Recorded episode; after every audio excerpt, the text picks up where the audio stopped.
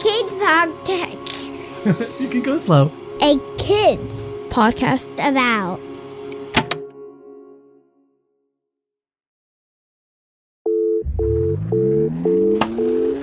This is Sarah Jones Breaks It Down. I'm Sarah, and I'm here to help us better understand what's happening in the world. Why? Because as a journalist, that's my job. And this world isn't just filled with adults. Nope. It's our world. So every week, we'll talk about the stories that you may overhear some adults talking about, and we'll break it down. Break it Break down. it down. break it down.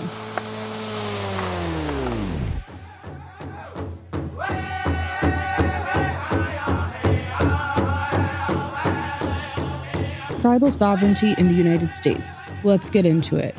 There are three types of sovereign governments in the U.S. There's the federal government, state government, and tribal governments. Tribal sovereignty is the right for the indigenous people of the more than 500 tribes in the U.S. to continue to govern their nations as they did before colonization. And this right is now in the hands of the Supreme Court. It is going to be whether genocide finally works or not. I'm walking around now with a heaviness that I know my ancestors had to walk around with. And that is knowing that at any moment, this could be the end for me, for my family, for my way of life. Brackeen and Haaland. It's a case heading to the Supreme Court in November. And here to help break this monumental case down with me is Shaun Little Horn of the Lakota Law Project. So there was a young Navajo child um, who was taken away from his parents. He'd been staying with his grandparents prior to that, but a lot of places don't recognize grandparents as viable options for, for taking care of the children. So they removed the child from the Navajo Nation and they put the child in a white home in Texas.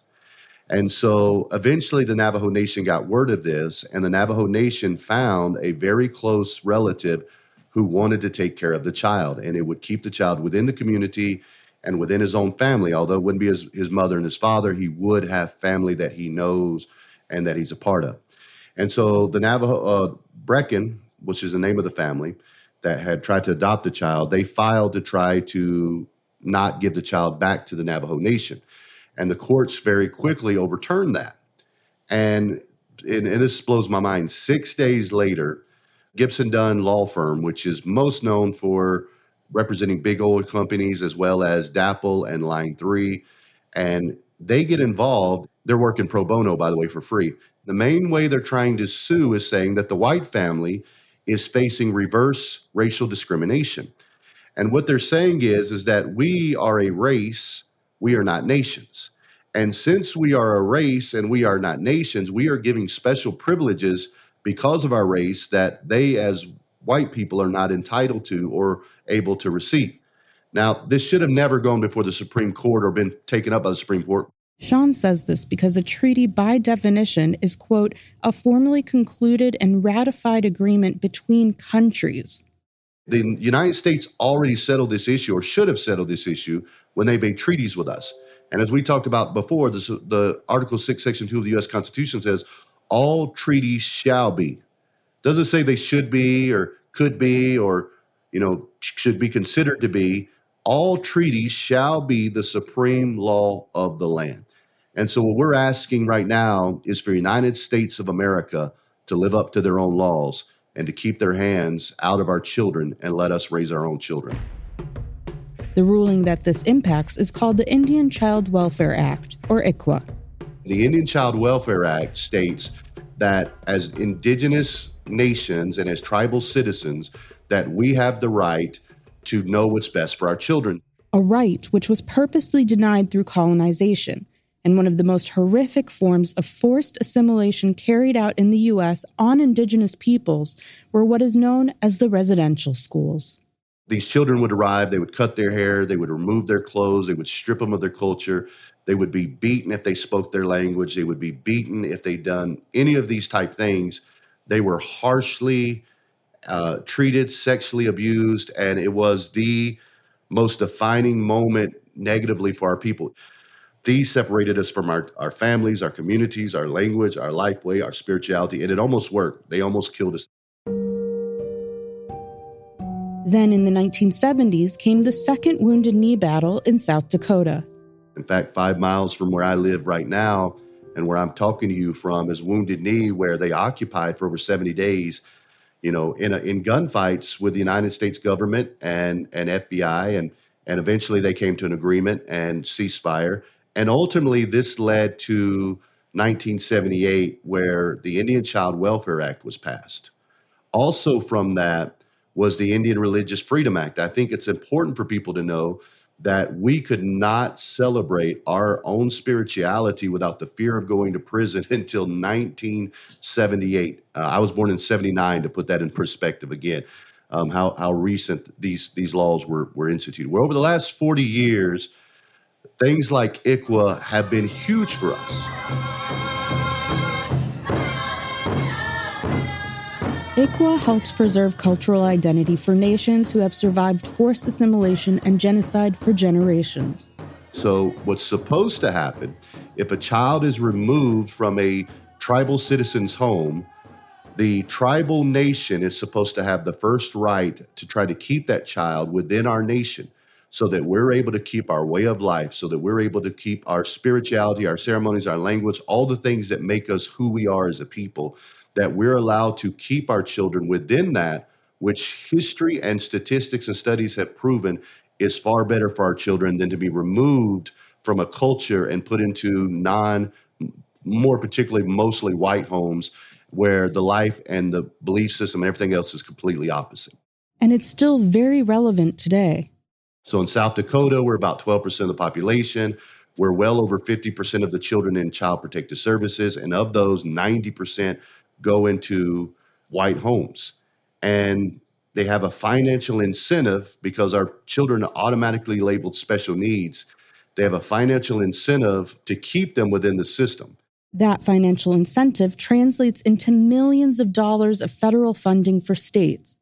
But for tribal nations, ICWA isn't just about keeping families together and preserving culture and tradition across generations. It is currently the legislative gatekeeper of tribal sovereignty in the U.S. If it is overturned, now what happens is, you know, DAPL that they represent can come into our tribal lands and they can they can say, listen, we have a right to run pipelines through this land because they're not nations, they're a race. It potentially could erase all tribal sovereignty where we could wake up in the very near future and there no longer be tribal nations and we be completely erased despite everything. Five unelected people could make that decision. The Lakota Law Project says it's preparing to take the legislative fight to the state level if the Supreme Court overturns ICWA. We're immediately going to try to get new legislation passed to protect it. All we wanted to do was be left alone and live our lives that we've always lived our lives. And what we're saying as Indigenous people, we want to be in harmony with the United States. So it takes about 30 seconds. It doesn't cost you a dime. Um, but if you can go to lakotalaw.org and and submit that form to show and con- it'll automatically contact your your congresspeople and let them know that you want tribal nations to remain sovereign and you want our children to be protected.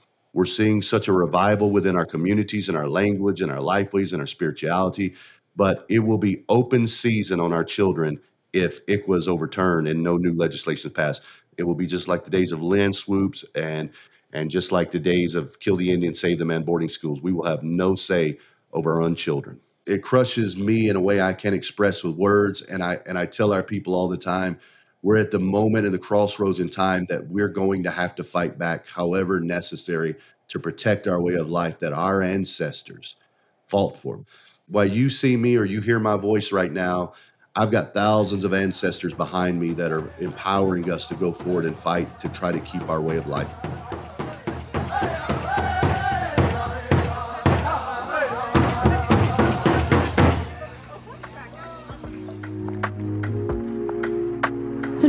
Little bit more about tribal sovereignty and the monumental case heading to the Supreme Court this fall called Brackeen v. Haaland. It's one that should be in the headlines but isn't.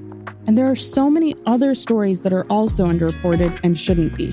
But here on Sarah Jones Breaks It Down, we know that everyone matters. Everyone matters. Everyone matters. Everyone matters. Everyone matters. So let's talk about another current event that's happening in our world and isn't getting as much attention as it should be Algeria. It's a country in North Africa right in between Tunisia and Morocco. The French colonized Algeria for 132 years, and Algeria won its independence in 1962 after an eight year war that claimed the lives of between 400,000 to a million Algerians. Currently, in their schools, students begin learning French at around 9 years old, and English is offered to students once they're around 14. But that's about to change. The president of Algeria recently announced English is going to be taught in primary schools in Algeria. This is an issue that has been discussed for decades in the country because of the tensions and sensitivities of using French, which is the language of its former colonizer.